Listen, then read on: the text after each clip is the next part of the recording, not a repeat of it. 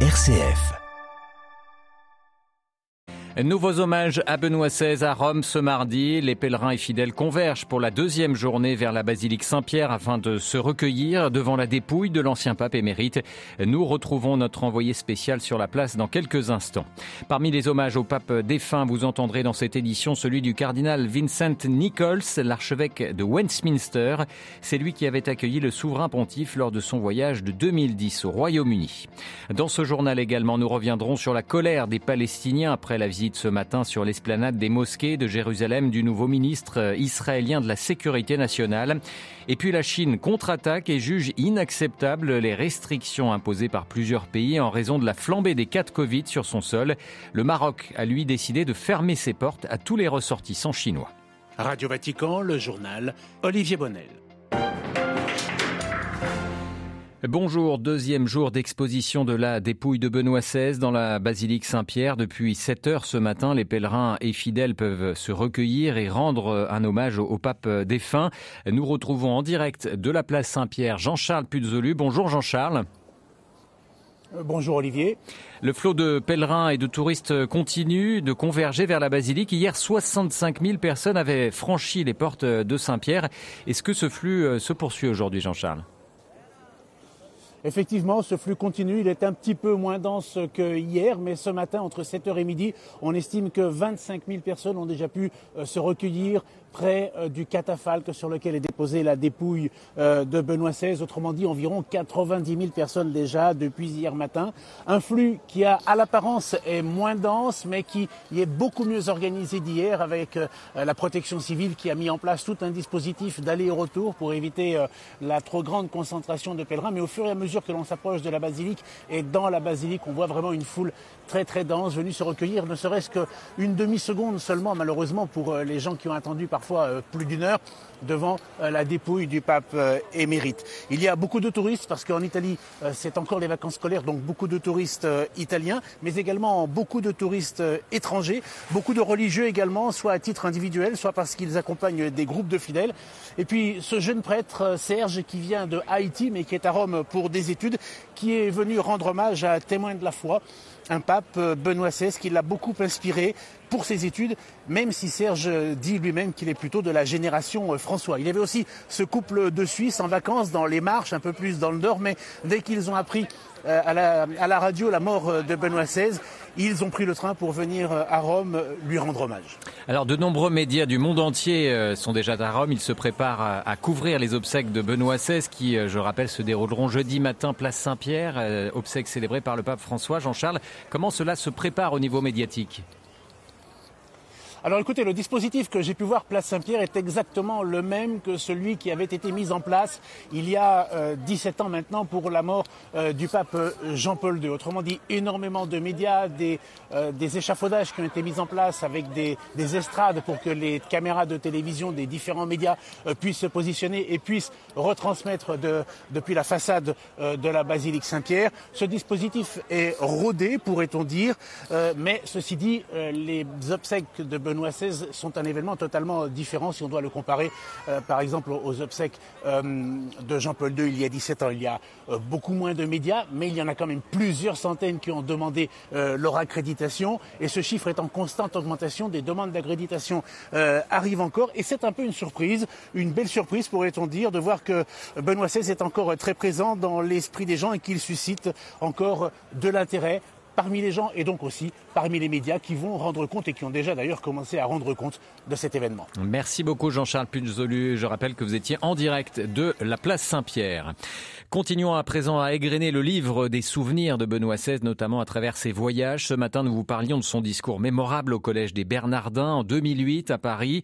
Au mois de septembre 2010, Benoît XVI s'était rendu en voyage au Royaume-Uni. Le 17 septembre, il s'adressait aux parlementaires et au peuple britannique au palais de Westminster. À l'époque, Monseigneur Vincent Nichols n'était pas encore cardinal. Il le deviendra en 2014. Mais il, était déjà le président de la conférence épiscopale d'Angleterre et du Pays de Galles. Et c'est lui qui avait accueilli Benoît XVI à Westminster, le cardinal Vincent Nichols qui évoque aujourd'hui les souvenirs de cette visite. Well, it was a, momentous visit. And for Ce fut une visite mémorable et mes souvenirs sont donc nombreux. Dans la partie publique de ce voyage, l'événement principal est pour moi le discours prononcé à Westminster Hall. C'était une occasion unique. Tous les premiers ministres britanniques vivants étaient présents, ainsi que toutes les personnalités importantes. Dans ce cadre historique, le pape Benoît XVI a exprimé son estime et son respect pour la démocratie et pour les institutions britanniques qui la soutiennent et la promeuvent. Mais il nous a également lancé un défi en disant que la démocratie doit être ancrée dans des principes moraux clairs et fermes. Et ces principes moraux ne sont pas établis par un consensus social. Ils sont obtenus par l'utilisation de la raison éclairée par la foi. Et ce discours, comme je le relis aujourd'hui, est toujours aussi pertinent. C'était l'expression de sa profonde compréhension de l'histoire et de la culture européenne et des drames du XXe siècle. Le cardinal Vincent Nichols, l'archevêque de Westminster, interrogé par notre consoeur du programme anglophone de Radio Vatican, Linda Bordoni. Toutes nos informations sur ces commémorations de Benoît XVI, mais aussi nos archives sur le pape Ratzinger sont bien évidemment à retrouver sur notre site vaticannews.va.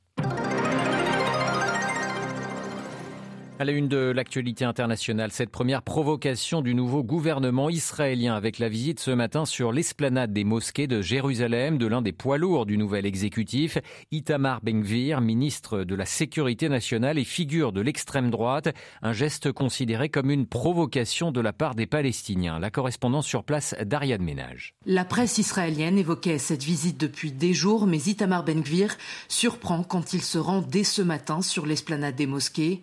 Figure de l'extrême droite ultranationaliste israélienne, il y avait effectué de nombreuses visites, mais c'est la première en tant que ministre, un poste qu'il occupe depuis seulement quelques jours.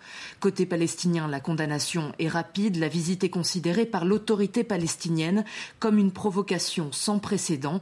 Située à Jérusalem-Est, l'esplanade des mosquées est souvent décrite comme une poudrière, troisième lieu saint de l'islam, lieu sacré dans le judaïsme.